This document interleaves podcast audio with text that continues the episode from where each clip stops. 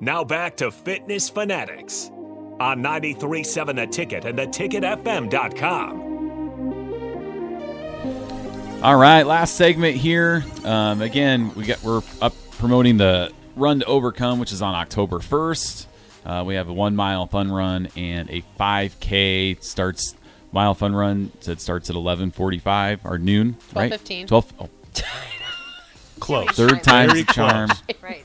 12:15. I guess the later the start, the better for us, so we can get out there. Well, you have your Um, warm up before yeah, that. yeah. Yes. And then uh, one o'clock for the 5K. So plan on uh, to joining us out there. It's 20 bucks. You can get five dollars. Well, it's 25. You can get five dollars off using the promo code the ticket.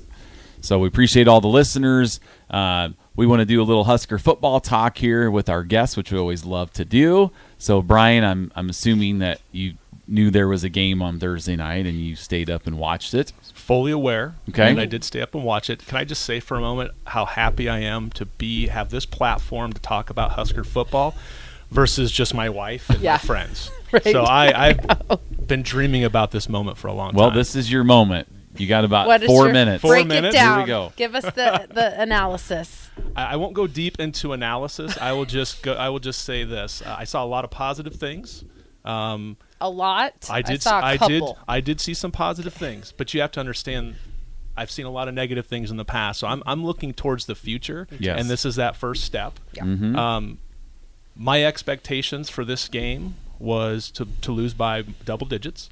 Ooh, okay. So we didn't. Set the bar low. Um, there were many times in that game I felt that game could have got away from us, and we found a way to stay in the game, to really be going into the fourth quarter with an opportunity to win and have the game in control until what cons- has consistently hurt us is the turnovers. Yeah. Um, and so I'm going to date myself again because I was telling I was telling my wife this, and she didn't understand what I was talking about because this is going back into the 80s. There used to be when we played Oklahoma every year.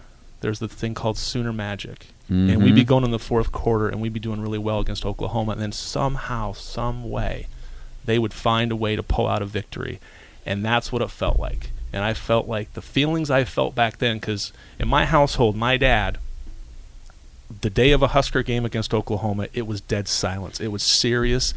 I knew to be on my best behavior that day, or I was going to be in some trouble. you weren't asking to, for And anything. Anything. Yeah. You know, and I'm downstairs kind of playing, watching on TV. He's upstairs, and when something bad happened, you just hear the pounding on the floor.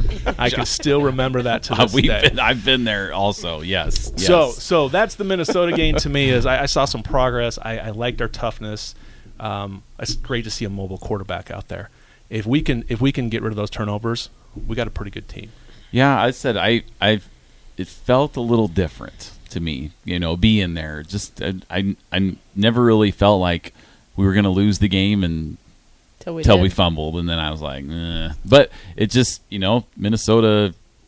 That, that's kind of the difference between a program that's had the same coach for year seven. Yep. You know, if you watch like the BTN shows, Gerry DiNardo said they look like a, a year seven program. Like they, they know what to do. They're they're not going to panic.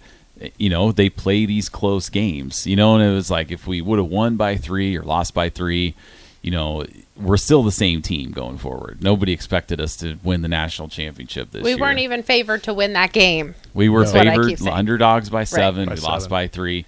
We, We met expectations. We could have won the game, you know, but woulda, coulda, shoulda. That's you know, we've lost twenty five one score games in the last five years, so it's okay because when we win the close ones, It'll mean it's going to more. be awesome. It's going to mean more. That's why you, you just keep making deposits, deposits, deposits, deposits. So when, like when we beat Iowa, I made a huge withdrawal out of that deposit bank. so, all right. Well, thank you guys for coming in. Hopefully, we'll see a lot of our listeners on October first at the Run to Overcome. We will see you next Sunday. We got some American Ninja Warrior. Our little Prospects. seven-year-old little junior ninja coming in Oh. here in studio, so we're excited to visit with them. We'll see you next Sunday at the same time. Have a great week, and we'll see you next week. Thank you.